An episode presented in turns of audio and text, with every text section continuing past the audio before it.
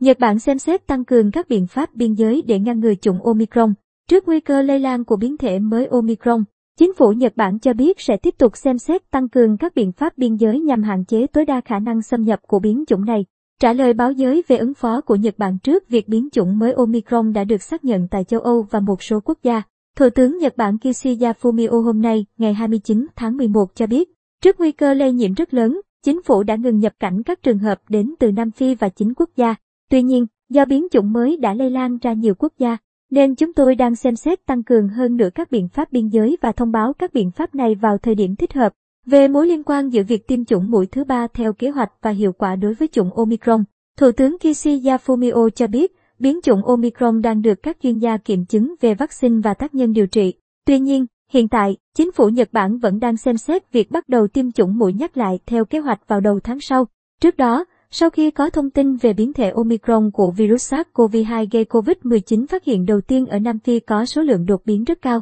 Nhật Bản đã siết chặt các quy định nhập cảnh đối với những người vừa đi qua chính nước châu Phi như Botswana, Malawi, Mozambique, Namibia, Nam Phi và Zimbabwe. Những người này sẽ phải cách ly trong 10 ngày tại các cơ sở do chính phủ chỉ định khi nhập cảnh vào Nhật Bản.